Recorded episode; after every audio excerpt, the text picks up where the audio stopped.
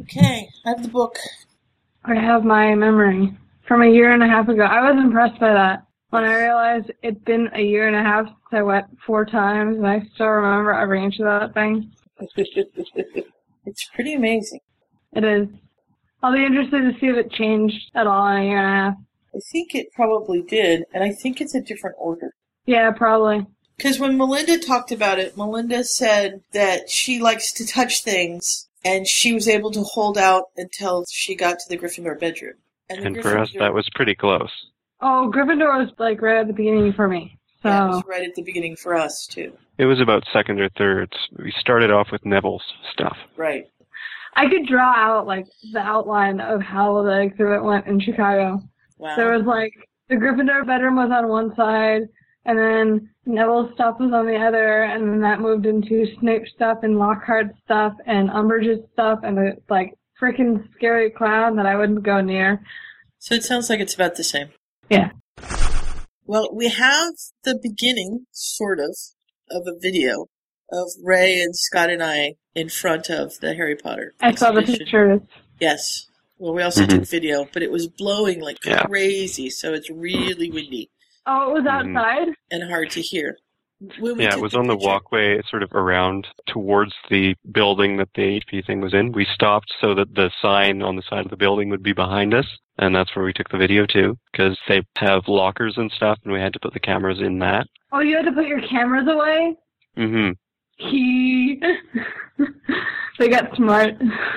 Yeah. I saw people taking pictures with their cell phones, but I also saw the same lady get caught, so that was cool. So I don't know if we need more of an introduction or not. Mm. Oop, here comes Kelly. Is Kelly coming on the podcast? I'm waiting for an answer for Kelly. Well, The geez, first Scott, my romantic- interview was only about 20 minutes long, so either I did really well or I did not do very well at all. I'm not sure now. I think mostly it's because I was verbose. Ah, Damn you, Scott, with your big words. yeah, well, that just At shoots least I me didn't right say out. prolix. What's the matter? I, I have to say, Poopa has increased my vocabulary about tenfold. Just because you know how to Mhm. use the word poofwa. This is, but I mean, And I think that's scathed. one. Of, yes, I know how to use it. and every time I think of Poopa, I'm like, said skatingly. Yeah, I know. All right, Scott. Well, you want to go ahead and start us since Kelly hasn't answered me. Oop, look, there she is right now. I bet your money. she is mic'd. Alrighty then. Let's see if we can get her in here. Woo! Yes, I uh, I poured a strong rum and coke. I had this was quite wonderful. Orange juice and pineapple, coconut juice, and a little ice cream, a little rum. You have a lot of mixed drink goods in your house, Sue. I noticed that over the years that we've known each other. There's nothing wrong with that. no, there's nothing wrong with that at all. I love the pina colada juice. It's just you know coconut juice and pineapple juice, and it was on sale, so I picked some up. And I have I never have- had a pina colada, so I have uh, rum and amaretto and a lot of wine. And did I mention I have a lot of wine? I have. think I, you have did. like the two standards are I have like rum is my pulpa drink because Julia introduced me to rum and coke. and we're way off the subject of the Harry Potter expedition. Has Ryan been to the exposition? He Yeah. went with Melinda Leo and Death Roll. Oh, that's right. I really wanted to go with you my fifth time, but oh classes. Yeah, well, you probably would have watched me commit murder on the child, so. Hi, Jasu here. And I don't know if we mentioned it before, but when Kelly was there, there was a child that was running amok throughout the whole exhibit, and Kelly had a hard time enjoying herself with the child there. Yeah. I wanted to kill somebody. Death by knitting needle.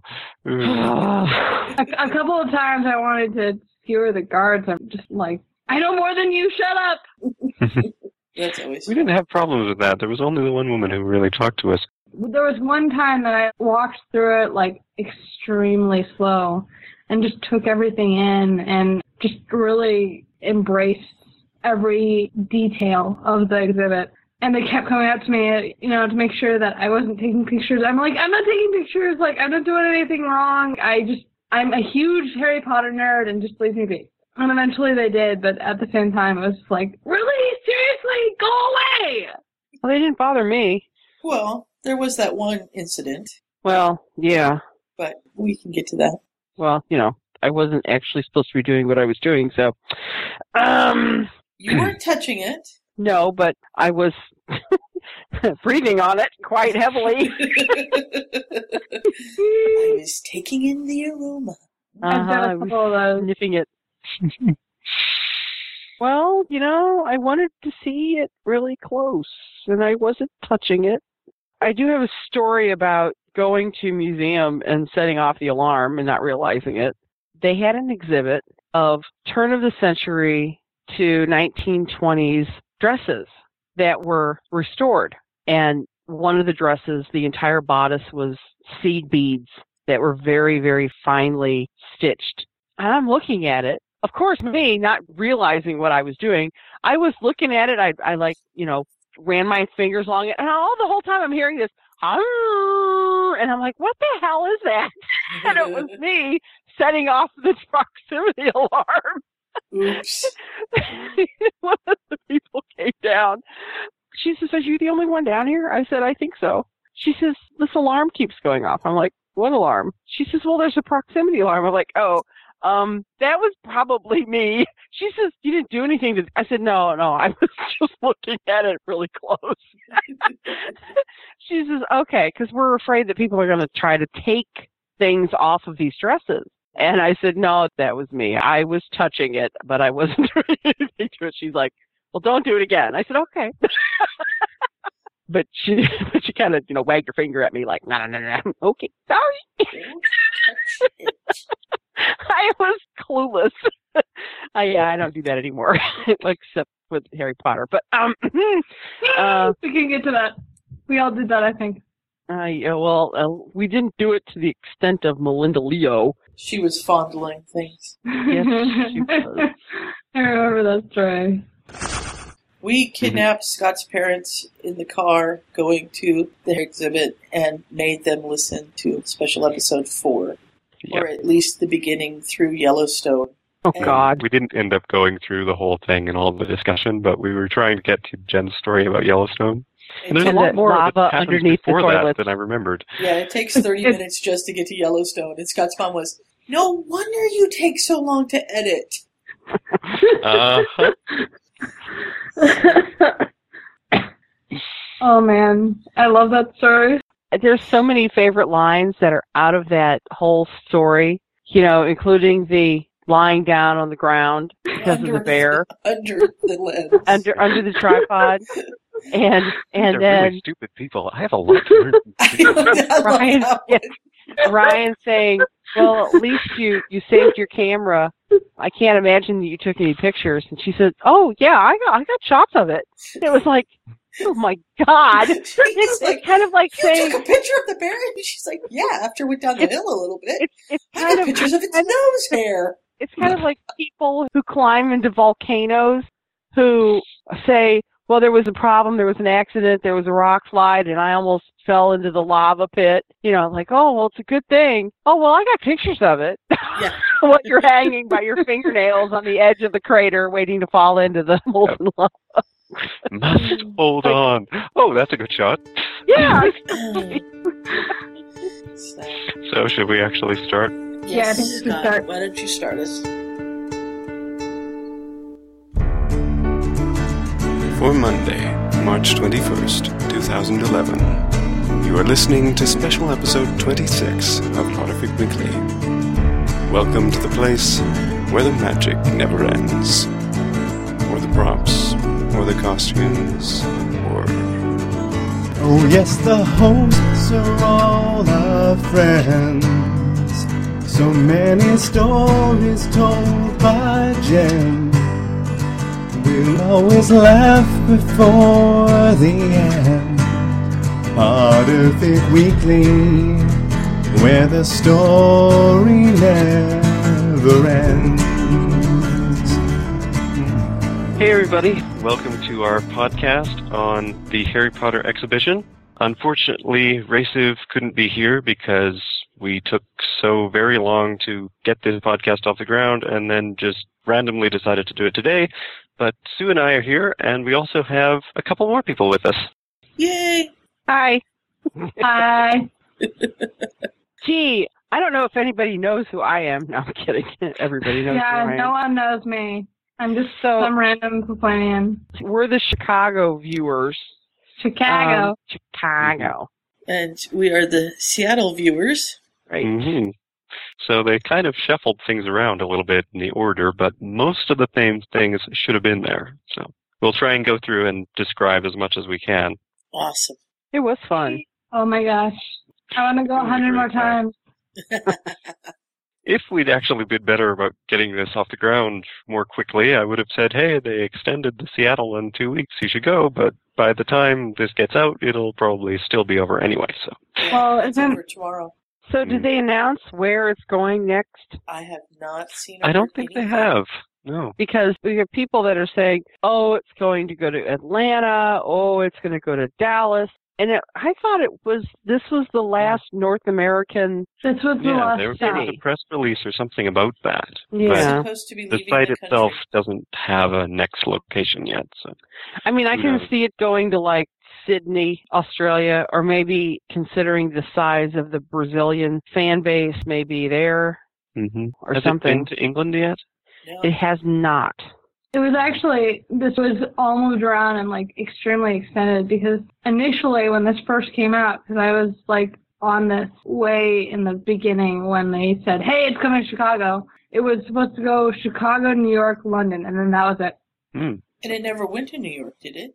It went to New York right after Chicago, and then it went somewhere else. I think Toronto. No, it didn't go to New York. It didn't go to New York. Maybe it didn't go to New York. Um, No, I Toronto know. was right no, after no, no. I know it went to New York. because The uh, group that shall not be named went as a group. They went No, to I- To Boston. No. Boston. They went to Went to Boston. Because They Ryan went to and Boston. Death They Row went- and all of them went. It's been a year Yeah. and a half. They went to Boston. Hi there, Scott from the future popping in just to let you know that apparently someone in power changed their mind again, or else we were misinformed the entire time, because now there is a stop happening in New York. For now, though, back to the podcast. so it started in Chicago. Is that It correct? started Yeah, um, Oliver and James Phelps opened, Opened the it. exhibit. Right. And I'm really, really pissed that I couldn't go on that day. I had finals that day. You know me, I love Fred Weasley. and I would have gone. Especially now that they're no longer redheads. And it's just like, mm, I miss you. but yeah, it was really exciting to know that it was coming and try imagining what was going to be a part of it, which sets they were going to include, and the anticipation of it, just wondering what was going to happen. hmm And if I remember correctly, you had the Fort Anglia there yes, we do the have. We Fort- did have the. I have pictures of that thing. So because we did not. The Fort Aglia was actually in the lobby of the entrance to the museum where you purchased tickets to get into the rest of the museum, and it was one of several advertisements for that exhibit. You had the Aglia and a placard telling you what it was, and it was the pre beat up version of the car. It didn't have the holes in it that the Whomping Willow put in it, and it wasn't all dented up and banged up or anything. so it was Um, pretty scratched up. It was dirty and Well, it was dirty and banged up before. It wasn't pristine like a when used they car. right. And then further into the museum, there were banners that also had Hedwig and the artwork for Harry Potter the exhibition, and they were you know thirty foot tall banners that were hanging on the inside of the cupola for the museum. It was actually housed outside the museum in an area that I think had been originally set up and originally occupied by the U-boat, which they have now moved inside you actually went down the marble steps that used to be the main entrance of the facility through a tented tunnel all the way down to a very large area that had been set up just for that exhibit, which then, And you know, Very wind very through. quickly before we go to the actual exhibit, a couple of the times I got to talking to the people who would form the groups because as the summer wore on, less and less people were going to the exhibit because it was midsummer and everyone wanted to be outside. And they actually hired British students or people from Britain who had emigrated over to the United States. I wanted to know because one of the people had an accent that sounded fake to me. So I was curious, like, are their accents real or fake? And so I got to talking, and they talked about how they had a Quidditch league that summer, and they were all really into Harry Potter. And I found it so awesome that they got Harry Potter fans from England to be the tour guides. I think our sorting hat girl was actually from the States, but it was very hard to tell. She did really well if she was. I went in August. So my day at the exhibit was actually the first day of school for the Chicago area public Hmm. schools to be in session. So my trip over from where I was staying in Chicago over to the museum was playing dodgeball with the buses on the roads. There were hundreds of them. They were all over the place. There were more foreign tourists than U.S. tourists while I was at the exhibit. It seemed like there were Mm-hmm. more people who had come in. The locals weren't there. Well, yeah, because a good deal of the colleges started that day. I remember I couldn't go because I the first day of classes that day. Right. Well, I, public schools all did too. So Yeah, everyone kind of starts on the same day in Chicago. We like uniformity, I guess. Well, I took my family to see it right after Christmas. We went on the 27th of December, and I saw it the first time then, and then I went back again when Scott and his family came. And my excitement was when I was waiting in line because I knew nothing about the audio tours. The lady came up and said, Okay, now the first person that shouts out the answer gets to have a free audio tour. And the question was, What was Hermione's middle name? And I remember like waiting and nobody said anything and then I said it. But my brother said, Oh no, I jumped on it so fast nobody had a chance. So, hard to say. but uh, I did win the audio tour. So that was really kind of neat. How the did audio you like that? tour was Yeah. worth the money. It was. Yeah, See, we got a couple of them. I did it once. It was cool to see the little details of, you know, like when this was used and why, but I knew about 80% of it, so I was kind of like, I guess I was disappointed that there wasn't more for the fans. There should have been a fan version and a non-fan version because it was kind of all encompassing for anybody who has ever like just randomly stumbled into this exhibit, kind of like, hey, it's popular, I might as well go see it. Instead of the people who like spent the last decade parsing the book for details and, you know, looking at every screenshot to see what was going on. Mhm. Mhm. I did find the one, I believe she was a costume designer or something of the sort, hard to understand when she had her details about things, but I made it anyway. Just took a little extra concentration, I guess. Mhm. I like the I don't costume. think I design. listened to all of them. There's probably some that I didn't press, but most of them I tried to do. I did. I went back and got the ones that I missed. Yeah, I went through and did every single one just one time. So do we want to talk about the Oh. sorting? Yeah, so, well, to start the description, the first thing that happens when you go in, at least in Seattle, and I don't know whether it was quite the same in Chicago, but I'm sure they had something like it, is they send you through to what they call the portrait gallery, which is a bunch of portraits hanging up on the walls, and some of them are painted and some of them Oh, are wait, actually Scott, little. We got to start with the screens. sorting. No, the, Yeah. the sorting wasn't first. Yes, it was. Yes, You it saw was. the Hogwarts Express first. No. No, no. When we went in, we got sorted first. We went through a set of doors, and you saw the posters for the different movies. Yes. And then you saw what looked like train windows, and then they started to move, like you were on the train. And then we didn't have that exactly, but they A very- played a bunch of clips from the films of the train. We didn't have windows so much. We had windows. Well, We had it's, windows. it's windows, and then it starts moving, and then you start seeing clips from the movies. Right. Mm. And then you hear a train whistle, and then a very bright light shines on you from the left, and you turn, and it's the front of the Hogwarts Express. But I do have to say, every time I saw the portraits when I went, in my head went Oliver Boyd and the Remember All. I will miss the train ride in, and the planks pulled by the twins. And though it's nowhere I have been, I'll keep on smiling from the time with them. And I would start like humming along to it. and People were looking at me like, you was crazy. It was fun. But the sorting was first in Chicago. I don't know about Seattle. The sorting was first Hmm. in Seattle. I don't know. I got it mixed up, I guess. I would assume the express comes before you get sorted. But, oh well. Our lady had an Irish accent Mm-hmm. and sorted, I think, four different kids. They pick the youngest kids in the crowd to get sorted, usually. hmm And Sue, you said it was quite different between the time that we went and the time you went before. When we went the first time, it was kids as well. She asked for a volunteer, and the one little girl raised her hand, and another little girl like hid behind her parents and said, "I don't want to, I don't want to." And she's like, "It's okay, you don't have to." And she sorted the first one, and they ask, you know, what's your name, where are you from, and what house do you think you belong in. And the one that we saw, each of the kids knew what house they thought they were in, and they got sorted into the houses that they said. The one Yeah, when Scott and I were there, Nobody had any idea. the kids didn't know, and they just sorted them into They have a random houses. button thing, and yeah, we saw it, how it worked. right? And there was It was- one kid who wasn't one of the ones sorted, but somebody who was also standing in the crowd said he knew for sure what they were going to do next because they'd gone through uh, Ravenclaw, Hufflepuff, and Gryffindor.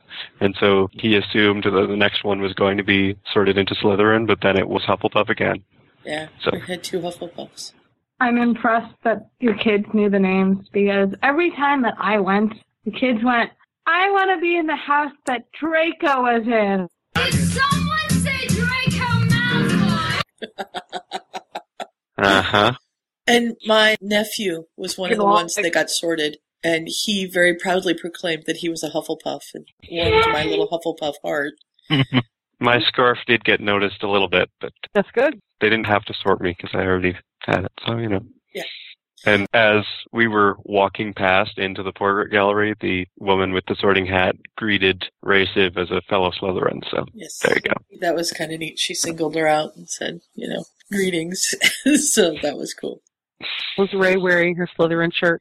She had her Yeah. Slytherin shirt on, yes, I got quizzed because of what I was wearing. which was I was wearing my Remus Lupin's Make Love Not Horcruxes shirt, and this is before movie 7.1 came out. So the woman in the sorting hat called me up above another little kid who looked disappointed.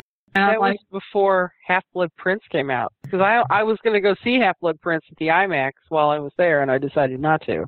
So first she asked me my name, and you know I was from Chicago, and, and she's like, "What's your house?" And I was like, "I'm a Hufflepuff." And you could tell the little kids got that like blank look, like, What the hell is a Hufflepuff? and I'm just like, "Oh, this is fun," because I'm, you know, I had gone with my Muggle friends that time. They're just like, "Yeah, we don't know her. She's a nerd." No, they, I mean, they love me, but it was just kind of a funny moment that, you know, but before she would sort me into Hufflepuff, she grilled me on like, what was a Horcrux and why were they important and blah, blah, blah. And I'm just like, seriously, ask me a harder question. Yeah, we didn't get quizzes. Apparently, at the Seattle one, it had to be a particular person who was working the line on the way in to get the quiz that Sue got. And various well, other stuff. um, they got to know me. Kind of unfortunate. I went four times. I mean, they all like, oh, there's the girl that obviously loves Harry Potter way too much. Aw. Mhm. It was eighteen dollars to go past eight PM. Like, how can I pass that up? Ah, Yeah, it's that's pretty good. So, so I got started in Hufflepuff, and I was very proud of myself and slightly like, yeah, seriously. The person who sorted me was because I said Voldemort. And she's like, we do not say his name. I'm like, book seven already came out. Voldemort's dead. It's okay. I'm with the DA. I say his name. At least she was in character. I tried to get her out of character so much, but yeah, she stayed. So then we walked down the corridor that had the movie posters on it to almost a round room that had, like Mm-hmm. what you said was windows. It looked almost more like posters inside Yeah. That's what they were on Yeah. ours. that were actually movie screens or TV screens. It, it Mhm. started off with movie clips. Yeah. I don't remember seeing anything as if you were inside the train. It was all just clips of the train. Yeah, this was And then- just a room.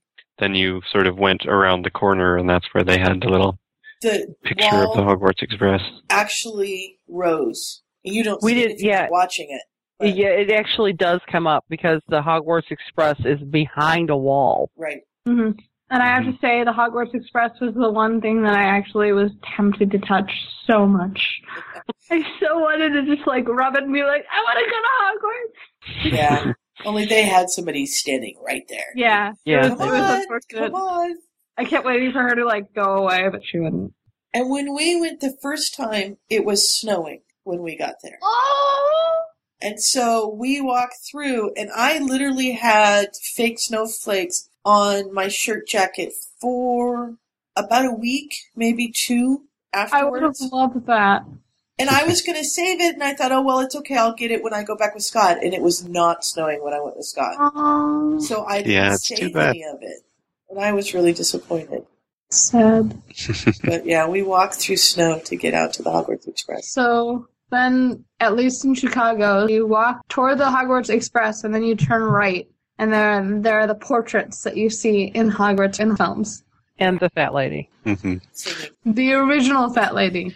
You walk Mm. through the portrait because Oh. Uh, they had it, Ours they had it didn't do swung back, and you could walk through where the Yes. portrait was, the Oh, frame. yeah. No, we didn't. We had have the that. second fat lady, and she The wine was glass? screaming and Yes, breaking the that- wine glass. that but was the her. wine wasn't there.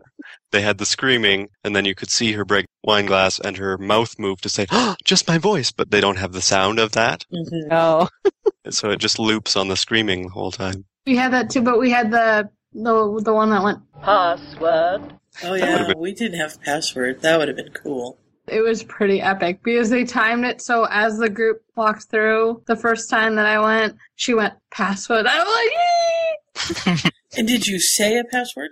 I really wanted to, but I was kind of like, oh my god, it's Harry Potter. Capitra Crotus. yeah. Then- I should have shouted pigs out. and there's a portrait somewhere on the wall that another podcast decided must be a Snape ancestor or something. You could sort of see where they get that. He's mostly could just see a where- young, dark haired man. it was probably Phineas. It might have been Phineas and I jealous. I don't. I think jealous. it had jealous. Phineas's name on it. I don't It think didn't any have of the any of- portraits actually had names. given. No, they didn't. They didn't have names, so I Mhm. thought So you can make up who you want them to be, I guess. There you go. Yeah. The best ones were the really subtle ones because Yeah, the one, ones that didn't move for a really Yeah. long time, and then like would scratch their nose and be like, "Whoa!" Or Oh, yeah, or their eyes would just move, and you go, "What Mm. did that happen?" Yeah, or they uh, would where just there's like a fellow sleep. who's just sort of sleeping in his chair. Because yeah. the other ones, they have to make them loop somewhere, but it's hard to do that and not have it become repetitive and obvious. hmm one of the times that I went, I spent about twenty minutes for just the portraits, just like staring at them. I'm actually looking at a picture of them now. This Snape ancestor one, of course, is hidden under some coins, so I can't really see that one. But he was sitting in a chair and looking at a book, if I recall it. Mm-hmm. Mhm. Mhm, Yes. And then you came upon Neville's clothes. Mm, and- that was the first thing on our. His was on the left, I think, and I can't remember what was across from that. In Chicago, it was the Gryffindor bedroom. No, in this one, it's just like a corridor, and then right across from it was another moving picture. Okay. So Mm-hmm. Mhm. clips from the movie. one of the first things that we saw on the right as we came around the corner from where the Hogwarts Express was and just past the fat lady who was on the left was the howler. That was Mhm. one of the first audio clips that I listened to. And it was about how the howler, the person who designed it, did origami and wanted it to look like it was an origami piece and how it was folded and it was the actual howler obviously pre shredding itself was in the case. So I thought that was really cool. The Howler was the first time that I really realized that such detail was put into this series of movies. The Howler is like 15 seconds of a clip, and Mhm. yet the actual physical object is like intricate details that could never be repeated. Well, it's For like me, that layers was the of Daily Prophet. layers of There's paper and the so colors much and everything. In those, oh yeah, they print the entire thing, and if you actually, It's kind of hard to read the font they use for the articles, but if you peer at it, it is saying the things that you would expect it to say and all of that. Further in, speaking of print, we actually did see an owl, one of the OWLs, that oh, I had remember questions. that. Yeah. Mm-hmm. And it was like, I know the answer to this one. I know the answer to this one. I did that too. Yeah, I think we had that somewhere, but I can't remember. yeah, it where. was further in. It was the. I would say it was probably a good hour It was- after I got there that I saw that one. like very near the end. It's in Yeah. the last room. I can't remember for sure if we did see that, but I remember we saw Lockhart's quiz. Right. I love Lockhart's Yes. quiz. Lockhart's quiz. That one I would have failed. Well, I think the thing that really got me when I was wandering in, besides the fact that I was having to avoid a teenager most of the time, the thing that really got me was Umbridge's office and the writing desk that Dan sat at to, you know, have Harry write the lines. And they had the writing desk and they had the blood quill and they had some parchment that he had written on, you know, I must not tell lies. And it was like two feet away. It was encased in plexiglass so that nobody would finger it. But it was like, wow, it was that and the size of the clothes. These are children, tiny. They're- oh, they were so, small. tiny. His little red sweater. Yeah. Yes, the red sweater and the and the corduroys. It was like, oh my god, these are teeny weeny clothes. Right. And it was even more fun because last week or so, my parents and I watched the first two movies. they And were so small. there they were. It's like, Tiny. oh, he's wearing the sweater again. Yeah. They're, I mean, and I teach Sunday school to 11 to 13 year olds. Like, I know how tiny these kids are compared to I'm getting high schoolers now who I taught four years ago who are twice my size and they laugh at me and, you know, in, in good humor. But I know, like, logically that they're that small. But still, every time I see the first movie, it's just like, how did you go from that to that? That's, there's no way. Like, it just, it's so weird to go back in time. So I don't in- really get that watching the movies, but it definitely actually being there and looking at the costumes. These were I short think because people. it's on the screen and movies just kind of take you. I mean, for me, Mm. you have especially these close-ups movies. and all of that. Well, but I mean, especially these movies, just I get encased into the story and I just kind of don't think about this stuff until it's right in front of my face that, you know, this teeny tiny outfit once fit Dan Radcliffe. right. Well, Mm. and, and I think Scott's right because you don't realize your sense of perspective is skewed because you're surrounded by small people. They're little people. Mhm. But You're when you following look, their head level. that's right. But when you look at the costumes, I mean, you looked at Hermione's ball gown from Mhm. Her Goblet waist of was Fire. So tiny. and it's like you can almost i mean i could put my hands around her waist and touch my fingers i mean it was so small Yeah. you know and yes i understand that she's a slight girl but oh my god she was so little Bella's is like that too. oh my gosh I do have to say about the portion of the exhibit that featured Madame Umbridge's cat plates and stuff. I did not spend any time at all in that area because it was in Chicago, at least, directly across from the clown Jack of the Yeah, Box. it's right next And to I am the- terrified of that thing. So I would just, I- every single was- time I went, I would just run past it and just be like, I'm going to go away now. i was really interested in and of course this is me being a textile you know i was interested in the outfits that she had that were all of the chanel type Mhm. outfits those were all handmade and, and hand knitted and the one that i had i got in trouble for because i swear i was not touching it it was trelawney's big Oh, bulky sweater Mhm. her duster that she wore that was knitted and hung down to her knees Yeah. Mhm. and let's just say that i was close enough to get a good whiff of what the fabric smelled like because somebody came over and tapped me on the shoulder because I was leaning over it so much that I was like nose to nose with the fabric. I wanted to see how it had been constructed and what the layers were and how they made it with the way they looked. The costume design really interested me a lot on the costumes. All Um, the fabric design, mm. period, just the detail, like the Chudley Cannon's bedspread on Ron's four Mhm. poster. I mean, it's so Molly Weasley, and so I mean, Well, it was a patch They were all squares that had been sewn together. Oh, Um, Did, I do that's cool. confess now that it's a year and a half later. I did touch the children cannon's bedspread. No, I, uh, touched like the curtains. the Star Spangled Curtains. That would be so fun to sleep inside. and, and they were awesome. Well, Awesome. the if you noticed, and I don't know if you noticed this, but all of the beds are numbered in the front. I don't think I did. Yeah, they were numbered on the end, right at the top. And uh, I'm trying to remember, there was like number 24 and 25 that were Harry and Ron's beds. And because they were Ro- Roman I'm, I'm numerals. staring at it right now, but I don't do Roman numerals. So yeah, the, they had Roman numerals right across the end of the bed. And they were X. probably, yeah.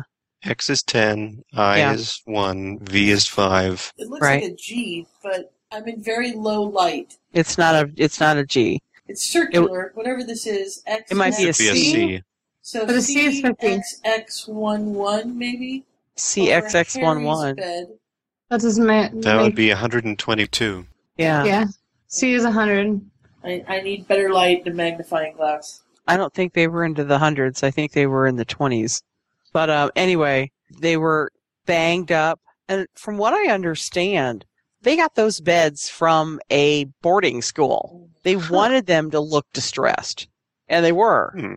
hmm It's again the amount of detail that went into every part of the realism just hits you when you walk through this exhibit. Well, and I don't know if it's so much that, but if you can get something that is used in a real boarding school that you don't have to build yourself, that you can get for pennies, they'll do it. I mean, yeah, but even I mean, that was the thing that I came away from was the amount of detail that went into every little detail.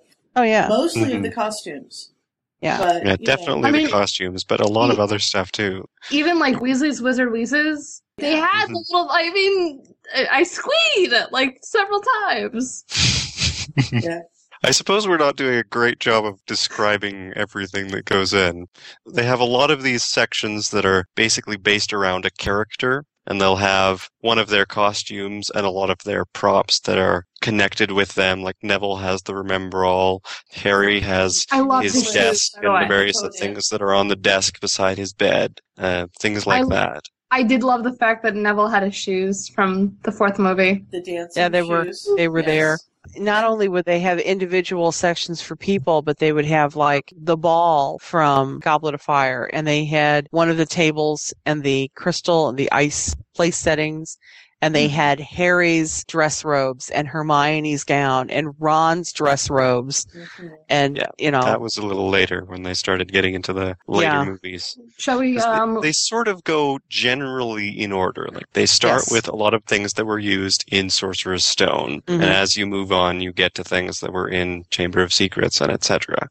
shall we And move then on? they start to- getting the theme areas like Yeah. Hagrid's hut and the ball and, And the the forest. graveyard and yeah. Oh, did did you sit in Haggard's chair? Did you guys get to? I sit did. in Yes, Hagrid's- I fell over. yeah, I think everybody did. I felt like Hermione in the first book, where it was described as like she was this like teeny tiny girl. I'm like, I'm The 11 other- years old again. Thing that I absolutely loved was everybody's wand. hmm Those were Yeah. great fun. Well, They were missing one when I Mhm. went. Sirius doesn't have a wand. They didn't have least in- Dumbledore's wand there. And the reason Didn't they have didn't We did. the Yeah. reason they didn't have Dumbledore's wand there is because they needed it on the set Right. Mhm. because they were shooting and they needed the one that was at the exhibit for The elder one. the elder Deathly one. Hallows. I, I definitely like. I was apparently I had gone during times when only the movie fans were going because when I saw the one and I started going the elder one, the elder one, the elder one, they were like, "What?" I'm What like, are you? read, What are you read the talking book. about? Read the book. Come on. hmm It is revealed in the audio commentary. If you do the audio commentary for Dumbledore's wand, it talks about how important it is, and then eventually actually mentions the phrase "the Elder Wand." Yeah, it's like Right. the last thing it says. Yeah, but Mhm. no one's, you know, the moviegoers are gonna go, oh, it's called the Elder Wand, like whatever. Like they're not gonna. Mm-hmm. They don't get it. Mm, It's I freaked out so many They wouldn't times. have known what it was at that point anyway because Half Blood Prince hadn't even been out. Mhm. Yeah, it's, I mean, We saw the potions class, and they had Mhm. Slughorn and Snape's clothing, and all these wonderful. the Oh, beakers and wonderful things. Yeah, I it's love all sorts of looking great at the stuff. Ingredients. Yeah. Snape's black robes was like, oh And wow. that's Diane yeah, that was from- Mm-hmm. interesting that they're actually almost purple Yes. because well, of and the way they lit things. That it and worked. speaking of costumes, and I'm sure you noticed we're out of order again here, but they had Voldemort's robes, cauldron robes from the cauldron, and they were green. They're light green. Yeah. Yes. and they're so entirely thin because His they, really, they moo-moo. wanted them to float so much. Call And- them the Moo but Moo Man. When they are completely drenched and dimly lit, they look, They look black. black. Right. And apparently, the robes that he was in when they were shooting the very end of Order of the Phoenix, those robes are green too. They're Hmm. forest green. Right. And the way that the lighting is, from what I understand, where we see Dumbledore and Voldemort battling, and Harry is back behind Dumbledore, all those bricks from the Ministry of Magic, they're all greenish too. Well, the entire ministry, if you remember part one, if you look really closely, the entire ministry's green. Even the, Yeah. the like the banners and you know the fires green. It's almost like an emerald city. Yeah. It's the same thing they did in The Matrix, kind of. Yes. Yeah, it giving is. it that slightly unreal cast. I don't know how to describe what the feeling is that they're going for, but so you know, the ministry is not entirely on your side, kind of thing. Right. Not everything is as it appears to be. Mm-hmm. Diane from Spellcast wanted to know how many buttons were on Snape's sleeve, and she did actually reach out and move them, and did actually get caught.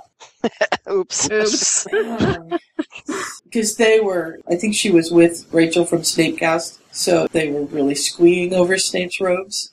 They, Mm-hmm. I mean, it, they really captured the whole Snape is bat-like. You know, that was just awesome to be like these huge flowing robes and That They was one of probably the swallow- things I read in the film wizardry book that I got for Christmas Mm. is somebody came up with those robes for the first movie and when they got various new people in as they went on through the movies they sort of went no those are perfect just just keep those we're just we're going with those Of course. mom had a lot of fun with the various shoes Yeah, and the I was differences there because gonna Snape's shoes are very scuffed and worn. He wears them all the time. And Slughorn's shoes are worn also, but in a different way. They're meant to be fancy, but he's had them for a while.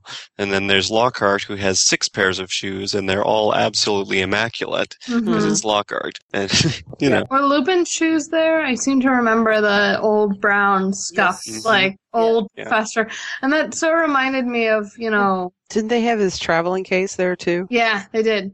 Because my dad is a professor, and it so reminded me of a pair of his shoes that he has that are old and brown and, you know, extremely scuffed. And it just kind of gave me a moment. One of the things that made me stand and gape for a while, those of you who know me and have listened to me before know that I am a knitter. And one of the things that I have been working on for the past couple of years is doing a reconstruction of one of the sweaters that Dan wore in the first movie. And I'm walking around the exhibit and I came around the corner and there's a glass case. You actually walked into a room that had the Quidditch stuff. It had Draco's broom, Harry's Nimbus 2000, and the quaffle and the bludger and the snitch and the chest that they carried out onto the field. And I, I was almost in tears because that scene was where he wore the sweater. I mean, you see it all of a minute and a half or two minutes on the screen. Mhm. And I wanted a copy of that. And here were the props from that scene that had ate my brain for, you know, two years. And it was I just thought like, of Heather. wow. I, I have to say, um, now that we're on Sean Biggerstaff slash Oliver Wood, somebody who clearly was not that big of a fan but thought it was cool. I was actually looking at Cedric Diggory, like the Hufflepuff that I am, and someone went, Mom, look, Sean Biggerstaff! And she was like 20, and it's just like, he! that joke is so old. hmm And in that particular area were the tickets for the World Cup Mm-hmm. Scarves from Bulgaria and You got to play Quidditch, which was fun. Yes. hmm Got to be chasers and throw the quaffle, real leather quaffle, through one of the three hoops.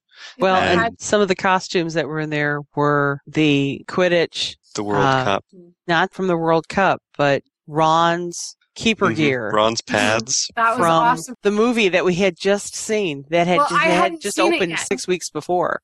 When I saw it in, in August, the movie had been out for six Yeah. weeks. So these were items that I had just seen on the screen a few weeks before. So it was kind that was really cool. When, when I went, I hadn't seen the film yet the first time. I was plotting over that stuff, like, oh my god, this is gonna be the movie! Oh my god! Yeah, because it has Mm. Dracos and Cedrics. Yeah. Yes. And then That was one of the best All of- areas, all of actually, in Seattle. You went down the gallery to start with, and you saw these various bits, and you saw Neville's things, and Harry's things, and Ron's things, and some of the professors, and the potions class.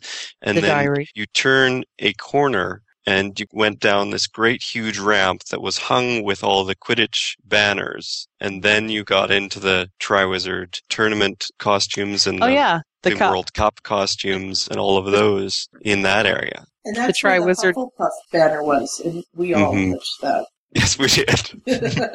The Tri Wizard Cup was there. That was The one banner of the was props. too high for me to touch. no, no, it was low enough we could definitely. hmm It was right on the wall right there as we right, were there going down were the little ramp. walls. hmm And then Do we want to touch on Hagrid's hut first? Because that's where it was in Chicago, right by the Quidditch stuff, or I don't know if it was in a different spot. later, I think Okay, it was, it it was was a later. little bit later for us. We yeah. can touch it later. we went You had- down the Quidditch stuff, and then through the Quaffles, and then was Buckbeak in Hagrid's pumpkin patch, and the kids' costumes again very small and very stuffed. And then we Mm-hmm. Mhm. went into Hagrid's hut, so it- Okay. it is fairly close. Yeah. Hagrid's hut was actually in Chicago was before you got to where Buckbeak was because it had like a split rail fence that was a separator between where you were and where Buckbeak was. You had Buckbeak in the same area. I want to say we also had the life-size head model for the Horntail Mm-hmm. which was incredible. I mean, looking at the detail on that was just I couldn't believe it. And part of And the the- set for Hogsmeade. Uh, no, that was on the other side. That was behind you when you were standing in front where that was. I thought his head was coming out of a Hogsmeade building. No, it was coming out of a Okay. crate. Yeah. Yeah, Oh, okay. the crate that they were shipped in. Buckbeak's feathers. Were They amazing. they, they did a, That a was- life-size version of Buckbeak, and those feathers were hand cut and hand painted, every single one of them. Mhm. It was Think about amazing. The amount of work that has to go into that. That's Yeah. just- That's weeks of somebody going eight hours a day, sometimes more, just pasting feathers on. Mhm. And I swear it looked at me. Me I- too. I, stood there for long enough that I was talking to him and, and we were you know, communing. And yeah, there was no way we could get close enough to touch him. But and that's actually I- I- where the I lady did. took the picture. I, yeah, it I was close enough to. kind of touched the feathers on Buckbeak. I didn't touch it. I got close enough that I could have, but I chose not to. good for you. I was good. I only did a couple. I did a couple later, so mm. And I had my cell phone with me and I was tweeting. I'm sitting outside Hagrid's hut right now. See, they wouldn't let us have cell phones at all. As long as I wasn't using it as a camera, I wasn't holding it in front of me like I'm not taking pictures. Yeah. I was texting on it. Uh, and people snuck photos like that. There was at least a hundred online right There afterwards. wasn't anything around me. I was sitting on the bench outside of his hut. There's Yeah. nothing there except me. yeah. Yep. Scott sat on that wrench too. Yeah. Yeah. That was right after we threw the waffle. Something we haven't mentioned is that going through all of these areas, they have at least one screen in each one that's playing vaguely relevant scenes from the movie. Like near Neville's clothing, they have clips of Neville and things like that. It wasn't always as well correlated with the stuff that was around it. Like, I think they had clips of McGonagall that were in near something else, and they'd gotten a bit confused there, but it worked. Usually, I think it was a very good balance between the fans who could ignore the videos the- and the people who just watch the movies who would see the connection. hmm I don't remember the videos. I vaguely remember just passing it and seeing that it was going on, but I wasn't paying attention to it. Yeah, I A lot of don't the think I times, the was paying benches that I could sit down on would be under one of those. I see. So, throwing the quaffle was fun, though. I did actually score a couple times. And pulling uh, It was the, hard uh, to do the it mandrake. crossways, so you can imagine how they would have to do it while moving on a broom. But when you were standing directly in front of one, you could. Pulling the mandrakes was my way of ignoring the clown. That I thing- messed up with the clown. You did? Because we were talking about various things as we were going through. And when I saw the clown, my brain went to Weasley's Wizard and Weezes and the clown that was up there. And I said, Oh no, that's the clown from the Weezes. And my brother said, No, that's the clown from Prisoner of Yeah, Azkaban. Bogart. Yeah, the Bogart. Yeah.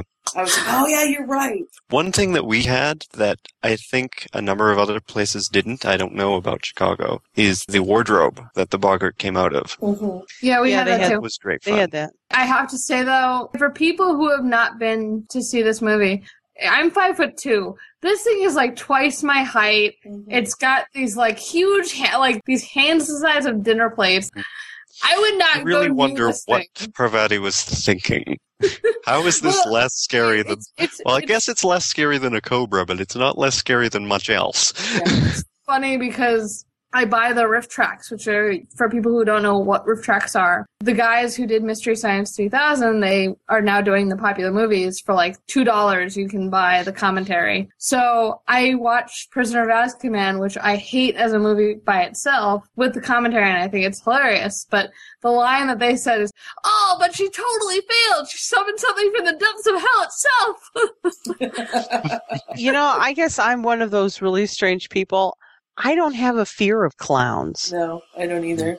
I don't really have a fear of clowns either. Like both of my uncles are clowns, but that is a particularly creepy specimen for one thing. Well, and yes. it's just it's designed by the people who are making the movie to remind Harry and remind Remus of Voldemort, so that Mm. Remus will go, "Oh no, he's about to conjure up Voldemort," and leap in between.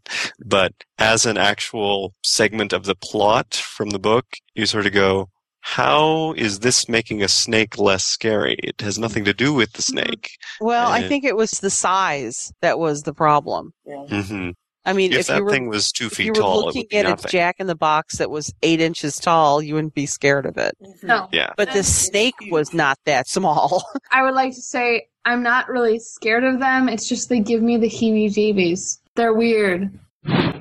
Then our next kind of area was the Forbidden Forest. Yes. And they have this set up in the photo book because I'm going through the photo book as we're doing this, so we don't forget things.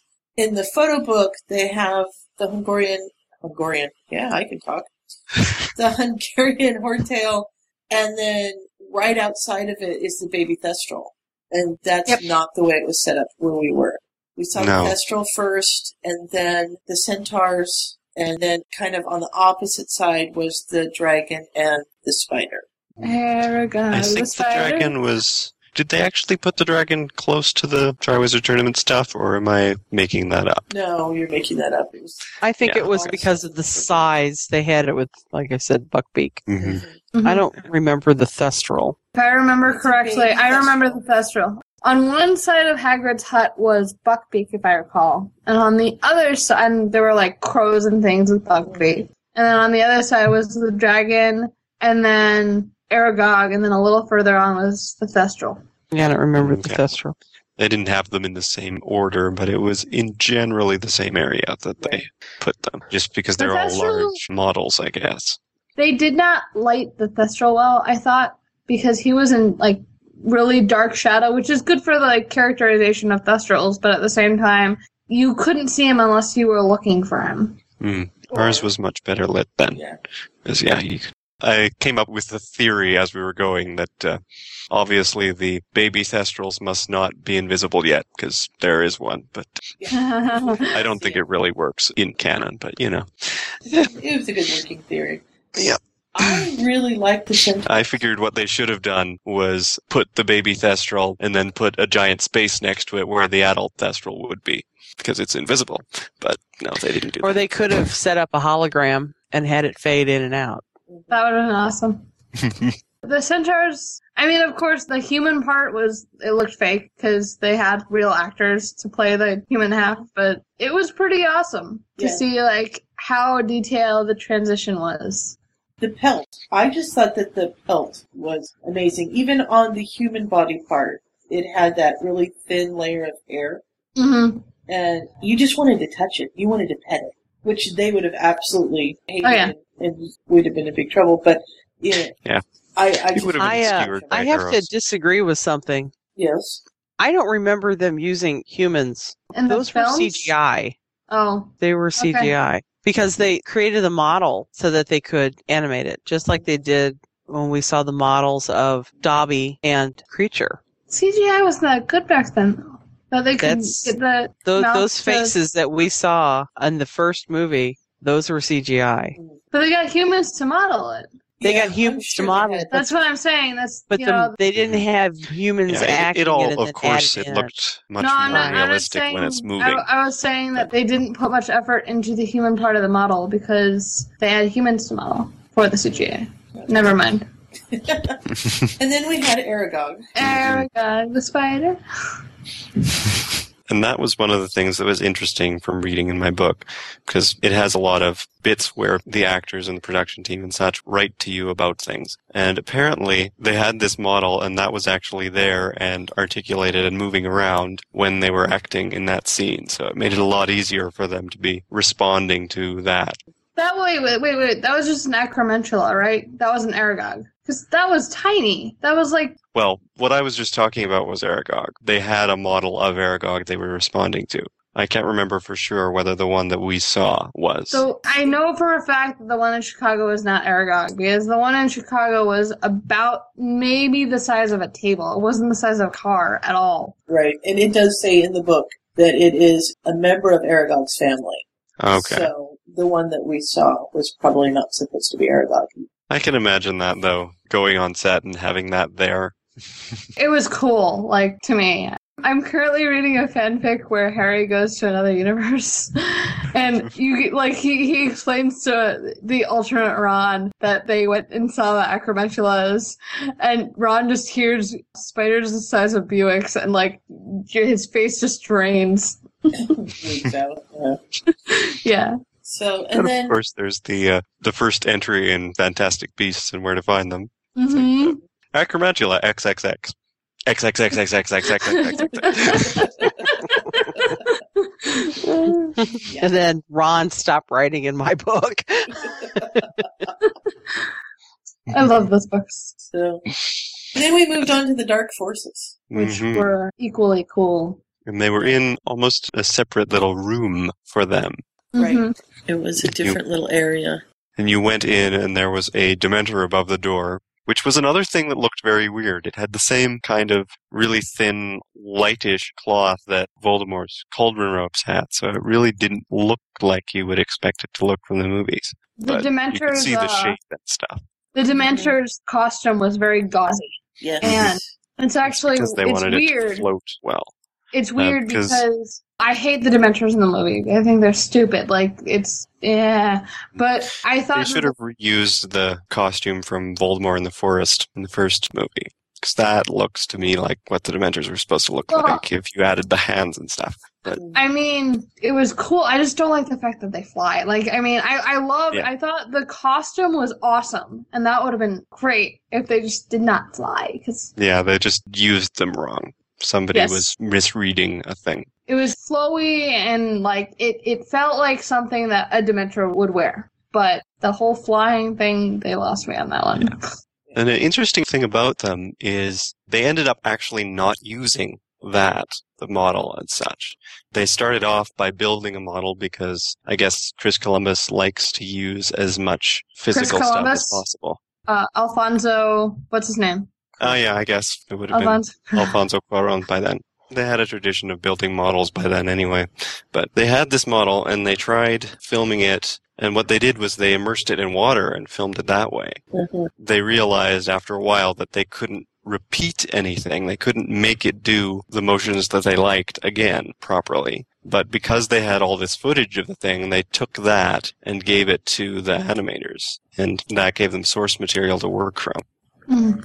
I thought the skeletal makeup of the Dementors was the creepiest thing I'd ever seen. mm-hmm. Because, and I've said this before, you saw the upper body that was covered with what looked to be mummified skin that didn't cover the rib cage. And then from the rib cage down, you'd follow the spinal column. It went into a pelvis and that went into a prehensile tail. And that was bone all the way down. And it was like, That was- okay, that is creepy looking. I love that. That was awesome. I just wish they had legs. that's that's my only comment. That I mean, I have a thing for creepy. I don't know why I hate clowns and find this stuff fascinating, but I do.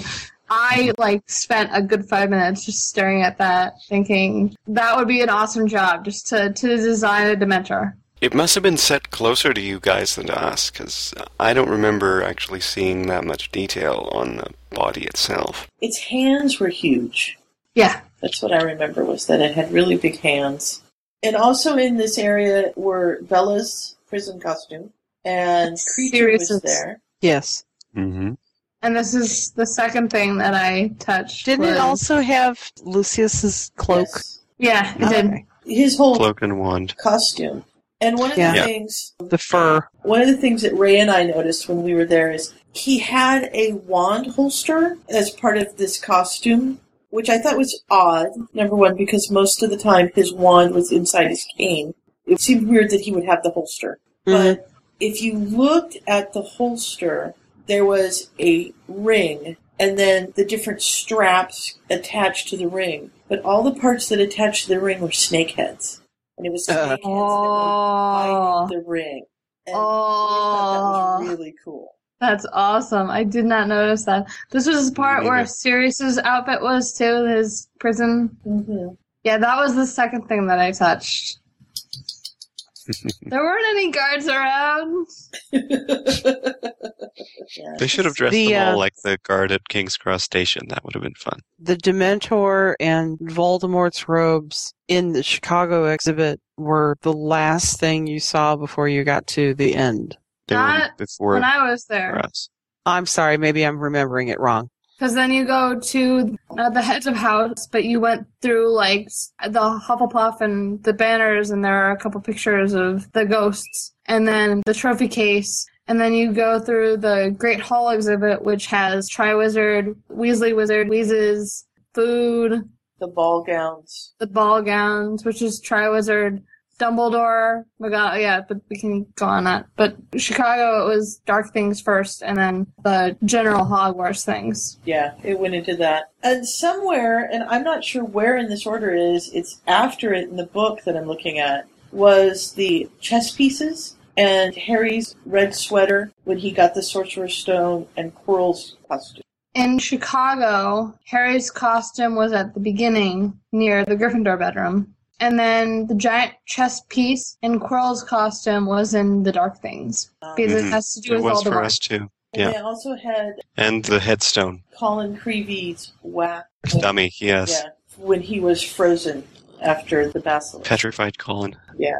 That was Except that I noticed, unless I'm remembering wrong, I think the wax double had its eyes open, and in the movie he didn't. No, he had he was squinting. I remember he he was squinting. Because I'm looking at the picture of it right now, and he is squinting. His one eye's open a little more than the other eye. Okay, I probably noticed that side more or something then. Mm-hmm. What was creepy to me was the audio tour talked about how there were two Hermione Granger casts made, and one was kept with the film, and the other Emma kept. And I was like, oh, that's awkward. I read in the book that Tom wanted to keep his and hide it in his bed at some point or something, but his mother vetoed that. In his case, it was a cast made to go with Hagrid, so it's a third smaller than he is. So he thought that was really neat, but his mother just was freaked out by it. So Uh, it would be kind of cool now because isn't he like a punk rocker and like he's grown his hair out and he looks vastly, he's like 6'2. That would be pretty awesome to have that now and like, this is how small I was. I think you're talking about the wrong thing. Hmm? Tom Felton, Oh, when Hagrid picked him up and carried him, not the kid who played Colin Creevy. I didn't see that. The kid who played Colin Creevy is now six foot two and is a punk rocker with Mm-hmm. piercings. Yes, Wait, wait, wait. Tom Felton. He gets has a picked up castable? after Yeah. Buckbeak attacks him. Yeah, I didn't so see Robbie that. Coltrane had to carry him in the size that would It's- make it- Hagrid look It as wasn't large as at he the should. exhibit. Yeah, it wasn't at the. Oh, I was like, what? It's only What talking, about the model. about? It's like the model of Katie Bell, which was smaller than life size, and she kept appearing in different places on the set, like in a chair, or they'd open a door and she'd fall Yeah. out of the door at him, Mm. and yeah. Yeah. The audio messed up for a second, and so I was correcting it, and I guess I lost track of the conversation. hmm I brought up Tom Felton's double because I read about it in the book. It wasn't actually in the exhibition. Okay. So then we, you kind of go into the Great Hall, but outside the walls of the Great Hall are all the decrees.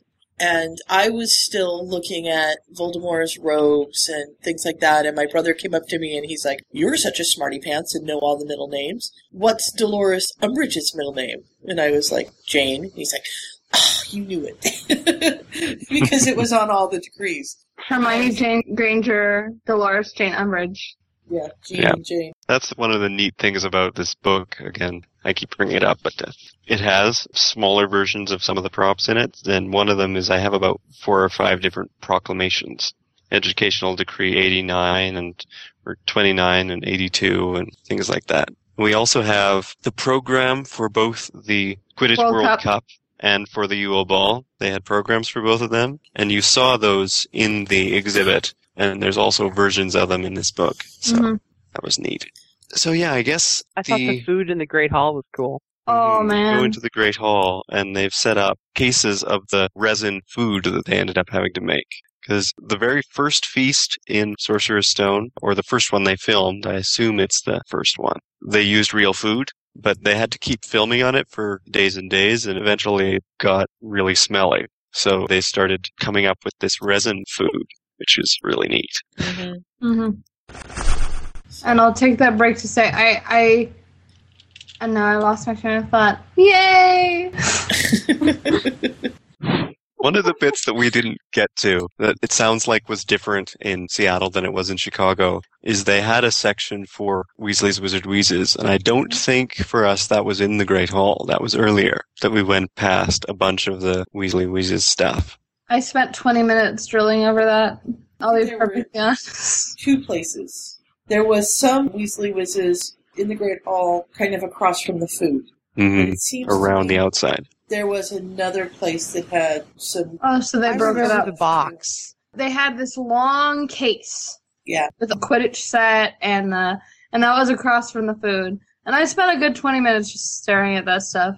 I was trying to avoid a teenager who was elbowing me out of the way, so I think I missed that part Uh, That's Mm, too bad. because I was trying to get away from Really her. quite interesting the way that they did stuff for that. They apparently based everything on the sort of 50s trick catalogs that you'd It get was in the very the 50s. back of yes. magazines and stuff. Send away for the weird glasses that will do whatever, you know. And Mm-hmm. Back of all, all the- their the comic advertising and books. such is designed that way. I don't know. and if it's Sue in bright remembers- green and bright orange and yeah. Sue, do you remember the old comic books that had the back covers that were like that? I remember those. Those were still available in the 90s. hmm Yeah. I remember those. I've had a few of those, but I think they were old when I got them. Like they Mm-hmm. were secondhand. Bazooka Yeah. still does that. It was quite fun. It was, I mean, I love the Weasley twins, and it just captured the whole. That's one of the other things I have to set up from this book is they have a page where you can punch out the boxes for skiving snack boxes or something and Mhm. fold them up so you have one. So I will have to do that. Take pictures. I really, really want. If they made skiving sc- sc- uh, skiving snack boxes, I would totally buy one. I've had two shots of rum. Can you tell? Yes. Only a little. Ah, yay! I should really hang out right now. Well, we've only got one more area to I'm do. starting to embarrass myself though because it's my birthday. So wee! It's your birthday weekend. Your birthday's not for Um, another day or two. It's two days. Whatever. I have class on my birthday, so it's my birthday today. Well, happy podcast birthday then. Yes. Happy birthday. It's so weird because I think one of my first podcasts was on my birthday last year, day and I got after. drunk on that one. Yes, you were very drunk on that one too. hey, I had two glasses of wine. That's not as much as two shots of vodka, or not vodka, rum. Were the doors to the Great Hall not amazing? They were. To the Great Hall were amazing. I didn't see them. Did you notice, Scott, that they were only on the one side? They were flat on the back? Uh, no, I didn't. Yeah, It they might be were. true. Because I went around and looked at the back of them, and they're like, oh, man, they're not patterned on both sides. They're only on one. Yeah. It's kind of interesting that great. the doors themselves are Gryffindor colors because it's designed to look like it was painted red and Yeah. then it's almost all worn off to the gold underneath. Mm-hmm. Yeah. Yeah, I, I And you missed that. Never notice in the movies. And yeah, you go in and they've got the long tables that mostly have the food, and they have one section that's got the Yule Ball food, which was all sort of ice based, and they've got another section that's more of the regular feast things. But then they also have all the Yule Ball robes, and I think two different robes for Dumbledore. I liked the acrylic. Everything was in acrylic. I have to That was say, Cho's robes were absolutely gorgeous. Mm-hmm. The films don't do them justice. Yeah. Well, Uh, the films kind of don't do anybody's. Dress robes justice? No. Mm-hmm. Um, Except Ron's. Except Ron's. Ron's, yeah, Ron's were full out. Like, Or Rod. though I was disappointed, he didn't really sever them at all. So the Mhm. lace was fully out. Th- There's something to the shredded lace Mm-hmm. look.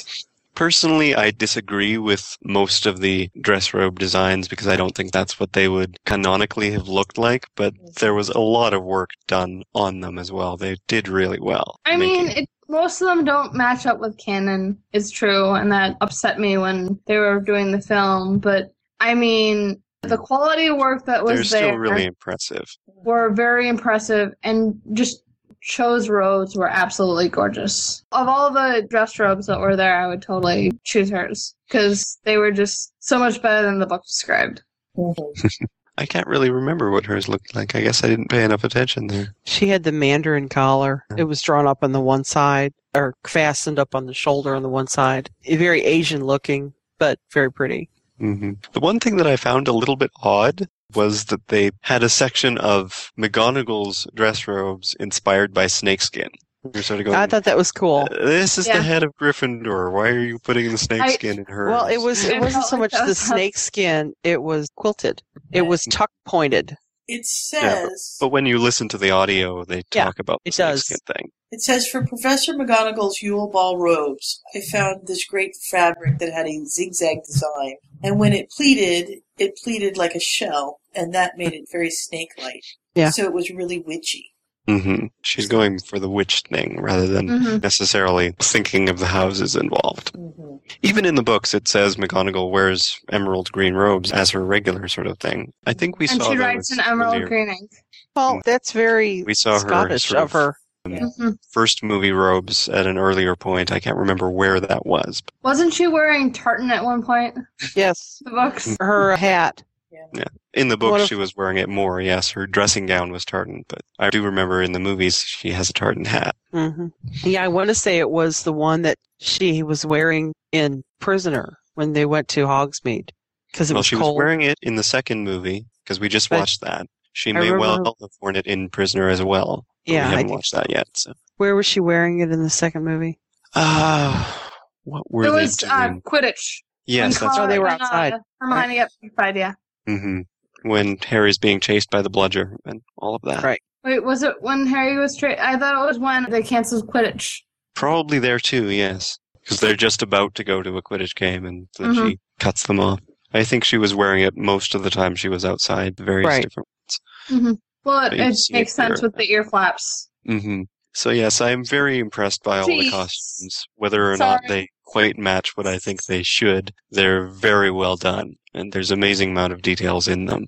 And as I said earlier, I really like a lot of the paper design work, like the fact that they made programs and pennants and all these things for the Quidditch World Cup and all the different things they use for Weasley Wizard Wheezes and the quibbler with the glasses attached to the cover and all of this stuff that you see for seconds in the actual films. But it's all there. Yeah, the detail was just absolutely amazing. Absolutely. And then Well, it has to be though. Mm-hmm. I mean, it's kind of They like are doing their having a job. James It's Bond just movie and they still have a backdrop of a bar. You can't have a backdrop of a bar. You have to be in a bar. Mm-hmm. you know. Yeah, it's true. They never did show uh, leaky cauldron stuff. That's one thing. No, but that I mean, they probably the leaky saved it for cauldron the- isn't really a big part. I think the shrunken head was there somewhere. Yes. I can't remember where. But that's not leaky cauldron. That's But night. that wasn't exactly the cauldron. No, that was right before the cauldron. Mm-hmm. That was the bus. and the bar, which was stupid. Don't get me started on movie three. I'll, I'll go all night. I've had alcohol. I'm not ever happy with movie three. The Great Hall was really neat. Obviously, you didn't get the full effect because they don't have the giant ceiling for it. But That's what Orlando is for. Mhm. There you go. none of the actors did either. It was sort of a regular height, and then the ceiling and stuff was doubled by CGI, basically. Right. Although that's one of the interesting things I read is one of the production designers or something insisted on actually building the floor of the Great Hall out of York stone. And now having done the seven movies, they're really glad that they did that because it's actually stood Aware. up having Yeah. masses of people going in and out of it over all these different movies. So, Well, not just masses of people, but equipment and Mhm. Cameras and fire and everything else. Yeah.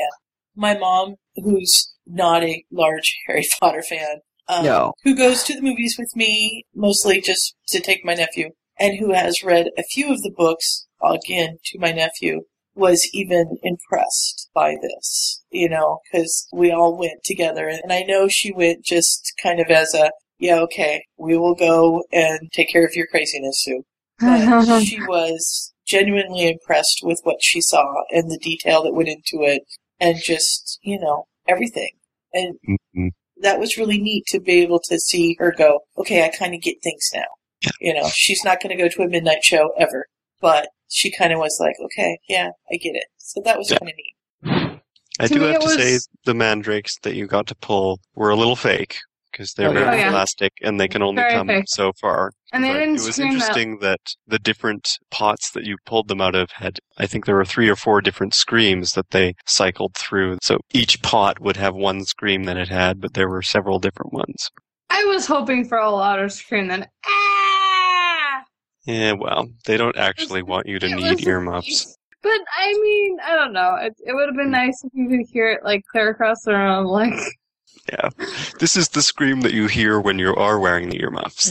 yes, exactly. Yeah, there was some screaming going on on the TV sets, but yeah, it wasn't. And Hagrid's hut was just fun. That was the other throwing the I balls. liked the through dragon hoop. egg on the Yeah. table that wiggled back and Yes. forth. Norbert is almost hatching the entire time you're there.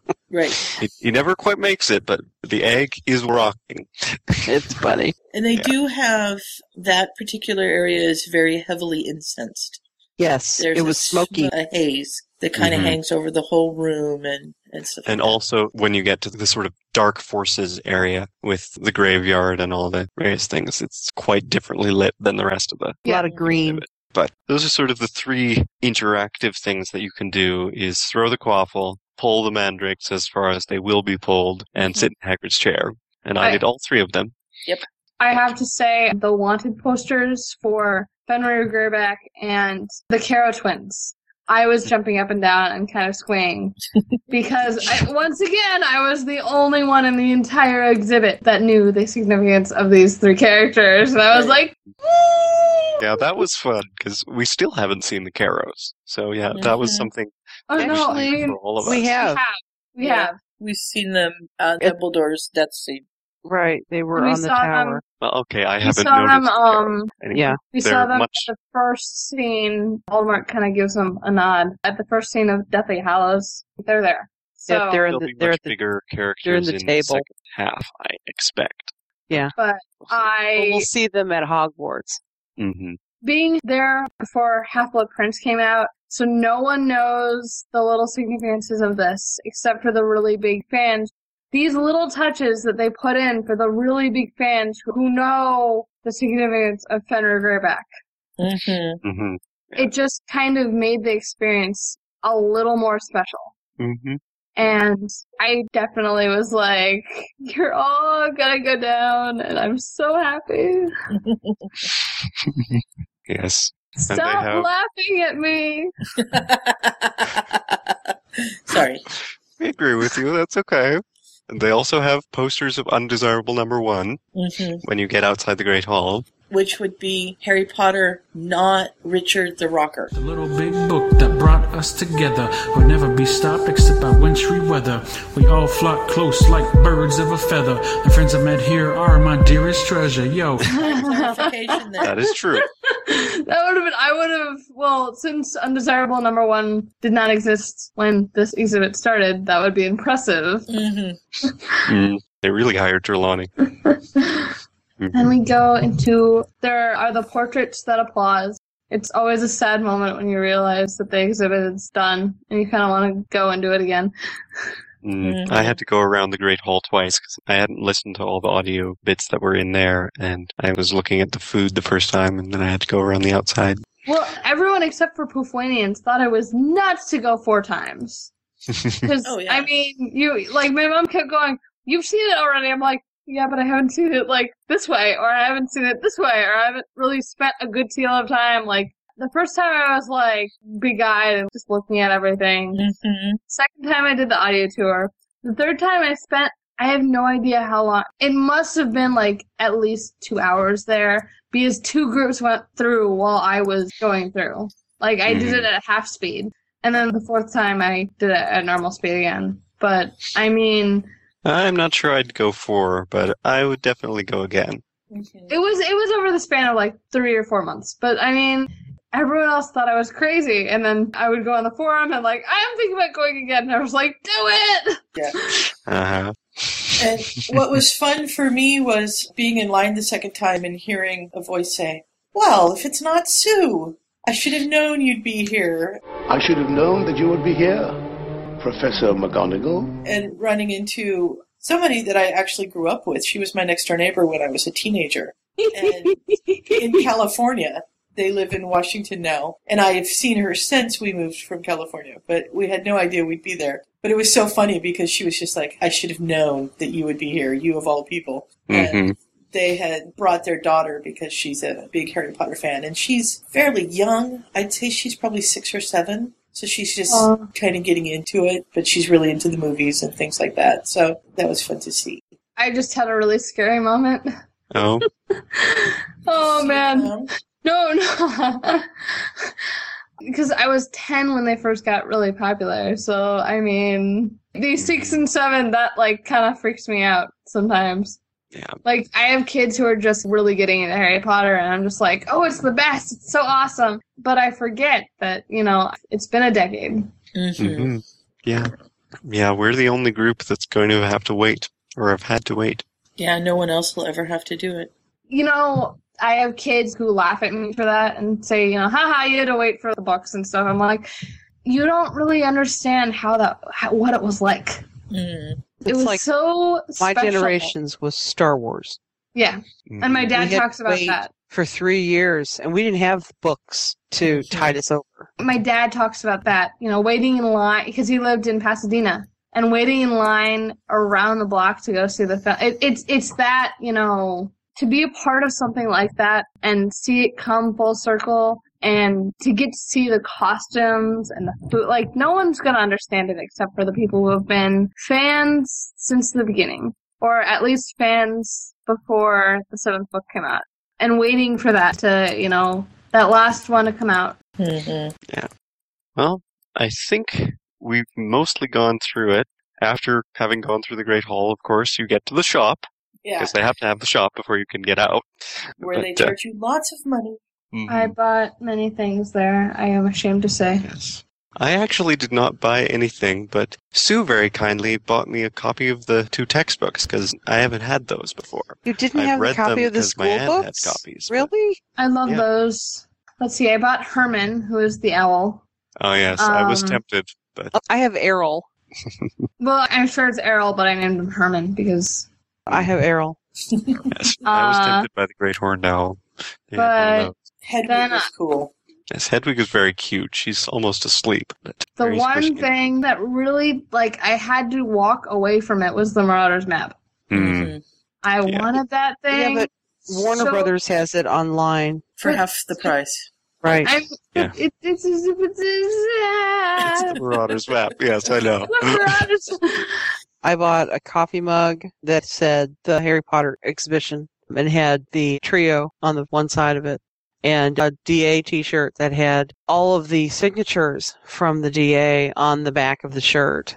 Hmm, I don't and I remember have seeing been that. asked where I got it and how they can get one by I don't know how many people. So I think I it's have funny. the bookmark. I bought the bookmark. I bought the Sirius Black magnet. I bought the Owl Post magnet. Oh, and, I have the Ravenclaw magnet and keychain. They didn't have those when I was going, but I mean, Yeah. I only buy Hufflepuff. What can I say?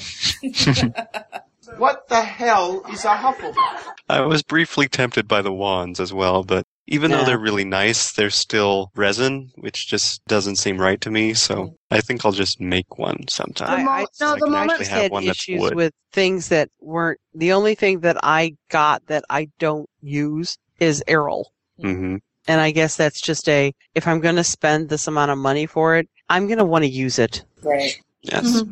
I use my coffee mugs all Yeah. the time. In fact, Scott got Milo in one of the Harry Potter coffee mugs, if I remember. I did indeed.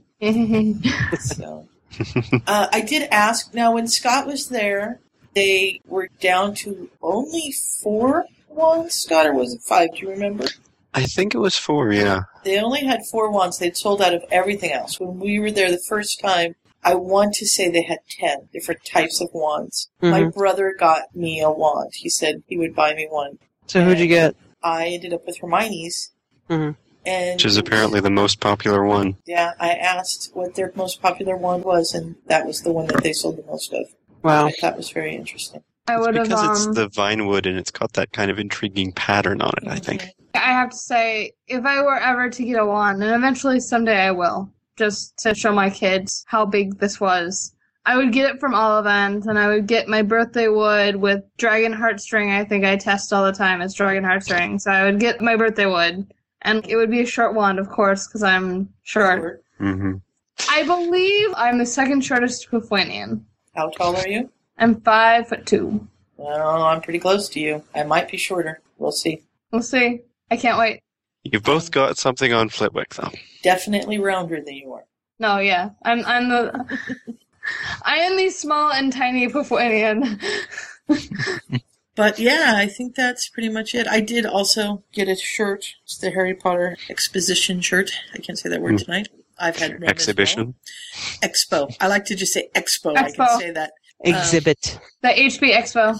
Yes. Yes, we went around the shop, or I did anyway, a good two times just to look at absolutely everything, including the Mhm. time turners and all the various stuff. And the Uh, and the chess Mom set. and Dad and- went out and thought they were late, and we'd be out there waiting for them, and there was no sign of us. So They came back in, and then uh, we looked at the wizard chess set and we looked at the wands and the Ah, yes, the pens chess and the I'm always intrigued by chess sets. I don't really play chess that much, but they just make so many neat designs of them. I've played it. I'm horrible at it. Absolutely horrible. Maybe I I better only play, play you, it but when I- I'm drunk. You play when you're. And then the game goes on forever because we're drunk. I used to hang out with people who would play chess all the freaking time, and I would be like, "Can we please do something else besides play chess?" We're way off course. I was extremely disappointed that they only had Gryffindor and Slytherin things in the gift shop. I couldn't buy anything. It was all Gryffindor, and, and I like complained to the people. I'm like, seriously, do you work for WB? And they're like, yeah. I'm like, I'm pissed because I am not a Gryffindor or Slytherin. You're catering to the masses who just watch the movies and not the books. I found Ravenclaw stuff. You're Mm-hmm. thumping again. And we did have Hufflepuff scarves. It's fine. Yeah, but Sue, I have a Hufflepuff scarf. I knitted myself a Hufflepuff scarf. I So wanted did I. like, the T-shirts that said like Gryffindor. I wanted one that says Hufflepuff. They don't have them. Yeah, I didn't see T-shirts. It pisses me off. That sort of. Well, then stuff. you have to complain to Noble or to Warner Brothers because they're the ones who licensed them. I'm always upset with Warner Brothers. What can I say? One of the yes, they brothers had just- some Hufflepuff stuff, but not much. And not all that much Ravenclaw stuff either. No, well, they had the same stuff that's available online, plus some other things that were exclusive to the exhibit. They don't have the crest t shirts like Hermione was wearing. They had the Slytherin ones and they had the Gryffindor ones, but they didn't have the other two houses. They weren't ever created. So Yeah, but don't they realize how many fans would buy? Like, if they created a Hufflepuff crest T-shirt, I would so buy that. And how many kids in your group knew what the houses were? None I of rest them. my but I'm- case. Look, because what I'm what I'm saying is, look at the Harry Potter fandom worldwide. A whole bunch Mhm. of us are Hufflepuffs. Like a good third of people who are in the fandom are Hufflepuffs, and maybe a good third of what's remaining are Ravenclaws. They would make so much money if they made more auxiliary stuff. And not to knock Gryffindor and Slytherin because you know those are awesome houses, but at the same time, why do they get all the glory? Because Hufflepuffs they're in must- the movies. Mm-hmm. Cedric Diggory's in the movies. It doesn't matter. So is Justin Finch Fletchley. He gets knocked out. But, yeah. This is. hmm but yes, I'm it's looking for- I'm we- they drinking don't from a think beer. that people our age are their target audience. Really, they are, but they don't realize that. So they're, you know, they're crazy. What can I say? they're going by the kids who have just read the books and want to be like Harry, and therefore are Gryffindor. Yeah. I did give them a hard time about the non Hufflepuff stuff in there when I bought mugs with all the house crests on them because they didn't just have a Hufflepuff one. And when I was purchasing them, I gave them a bad time about, you know, you don't have enough Hufflepuff stuff. And they're like, yeah, that's because we're all Slytherins here. Ah, that's good. They kind of gave it right back to me, but they were really cool. It was neat to kind of have a dialogue with them. The people at the end weren't as in character at all as No. the people at the Is the sorting? as a but, yeah. sorting and, and even the people outside when you were waiting in line those people were really fun to talk to and i didn't Hmm. say this but while i was waiting for scott and his family to come upstairs i had gone over to get the audio tours and i was in full hufflepuff gear i mean it was really easy to tell what i was and the lady i was talking to said yeah it's really interesting because we have people that come up to me all the time and they go i don't know if i'm a gryffindor or a slytherin and she like looks at him and goes if you have to ask you're not a Slytherin. Yeah. and so, yeah, it was really interesting. Yeah. And if you have to ask, you're not a Gryffindor either. That's true. And if you have to ask, you're not a Hufflepuff because you don't hug enough. Oh, you don't know. Probably some of the people who don't know if they're Gryffindor or Slytherin are neither and are one of the other two. I'm currently writing a song about how the sorting hat screwed us with the line, we'll take the rest, because that just makes everybody think that we're idiots. Aww. But it's totally not true. I mean, it's all about values, and I'm completely drunk, so what am I saying?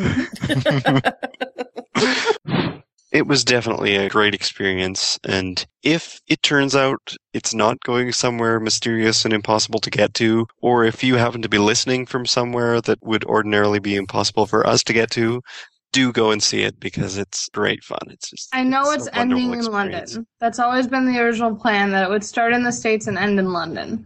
Well, considering that they're making Levinston a museum, Yeah. it'll probably all end up there. Yeah. Hmm. That makes Leaves in Studios, yeah. Yes. I wonder if they've kept the Great Hall set then. I with all think the stone they floor did. And stuff. I believe they did. Yeah. And someday, I, actually, I know exactly when I will be going. There is a big Harry Potter meetup, if you look on Facebook, in 2017 on September 1st. And we're all going to wear our Hogwarts robes and take pictures at platform nine and three quarters. That'd be great fun. And look for Teddy and look for Victoire. And I'm look gonna, for I'm Harry, gonna, And look I'm for gonna- Ron. I, I have to say that it's freaky now to think about it because I have a friend who has bright pink hair and often cosplays as Tonks and her husband, and they just celebrated their eight month anniversary, so yay. Her husband often cosplays as Lupin. So if in six years they have a kid and they bring the kid to London, that's gonna be like Teddy. Aw. Poor little kid, they'll have dyed his hair blue. yes, they would have. He might get a wig. You never know. It was definitely a great time. I'm glad we went. It's too bad some more people couldn't have met up with us, but the actual crowds that there were there were surprising to me being this late. So it would have been a little difficult to go through with a bunch of people anyway. Mm-hmm. And it was just great to see all of these things, especially the costumes, because screen never does justice to costumes. They just can't. So being able to go up and actually look at what was in those. You mean, yeah, from like, you know, half an inch away. Yeah, Mm-hmm. that was fun. Mm, yeah, sure. Half an inch away. We're gonna leave it at that. And I still want Harry's four poster, except I expect it would have to be a little bit bigger. Yeah, but those were tiny. tiny, tiny. I never wanted the four poster beds, except when I was like six. hmm I had I a don't know four what I, poster bed. I don't know until how I it would was- be as an actual bed. I just I had a four. me I love out. the curtains. I had a four poster bed until I was seventeen. Wow. You know, with a canopy and the whole Mm-hmm. Mhm. nine. Yeah. Well, there you go. That was another thing that was really neat was the stuff on Harry's bedside table. He Mm-hmm. had a bunch of props that you never actually see, but you look at them and you go, "Oh yeah, Harry would have one of those." It was fun. I have to say that going with my family was really neat. Watching my nephew, who is a Harry Potter fan and a Hufflepuff, go through was really fun. But then going back with Scott and Ray and being with Wizards was a lot of fun as well because they got it. It wasn't like my brother who came out and said, So, do you know Dolores' middle name? Because I knew we all knew it when we were there the second time around. Stuff like that. It would have been really fun to have been with the other wizards that we were hoping to meet up with, but alas, that didn't happen. I went with muggles once and three times I went by myself. So I didn't really get that experience, but talking with Kelly kind of gave me that moment the night before she went cuz there was finally someone who was face to face with me who got why I went four times and spent over a $100 on this exhibit. And don't get me wrong, I did go and see the rest of the museum while I was there. I Oh, so didn't did we. just go That was for also the fun. exhibit. I was at the museum. This was at the Museum of Science and Industry in Chicago. Which is I an got there- excellent museum besides Yeah. the Harry Potter. Oh. I got there at 10 o'clock in the morning and left and drove back to my hotel during rush hour traffic that night. So I was at the museum for almost seven hours, and two of it was in the exhibit.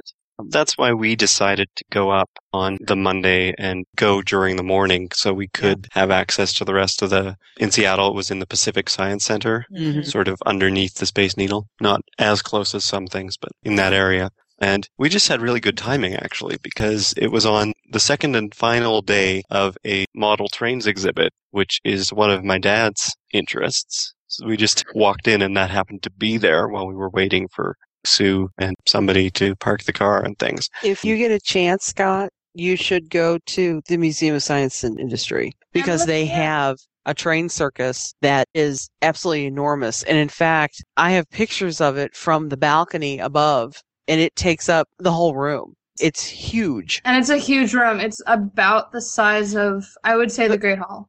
the room has in it the balcony that I was standing on has attached to it an airplane, a jet. Wow. it's the fuselage and a wing that I they love that brought thing. in and disassembled and they reassembled it inside the building. You can actually walk through the fuselage of this airplane and it's that is one side of the balcony that uh, below is the train It's- circus. It's the history of transportation. Yes. So in the front they have cars and trains, and then in the back they have this huge train model, and like further back into train history, and then from wires in the balcony they have the Wright brothers plane and different models of Right. planes that they flew in wars and like a Boeing type plane. It's a very long room. I really have to say, like, if any Poplinian is ever in Chicago, the museum system alone you could spend a week at Mm-hmm. because I've spent a lifetime looking through exhibits and I still find stuff fascinating. Yeah. Museums are always neat. Especially if The they other have the thing Harry that we Potter saw exhibit. in the Yeah. well, yes, of course.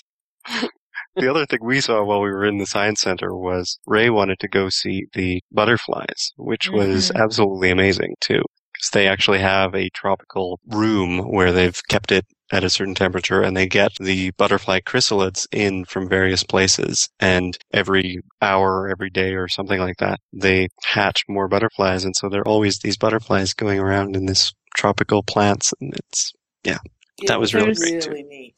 We have a butterfly place attached to our zoo. But yeah, it's I love the butterfly room whenever I go. Mm-hmm. We have one in our zoo too, but it's not like this, I don't think. This was amazing. They just had hundreds of butterflies and they would land on people. And, you know, as you walked in, they said, now be careful where you walk because we don't want you to step on them.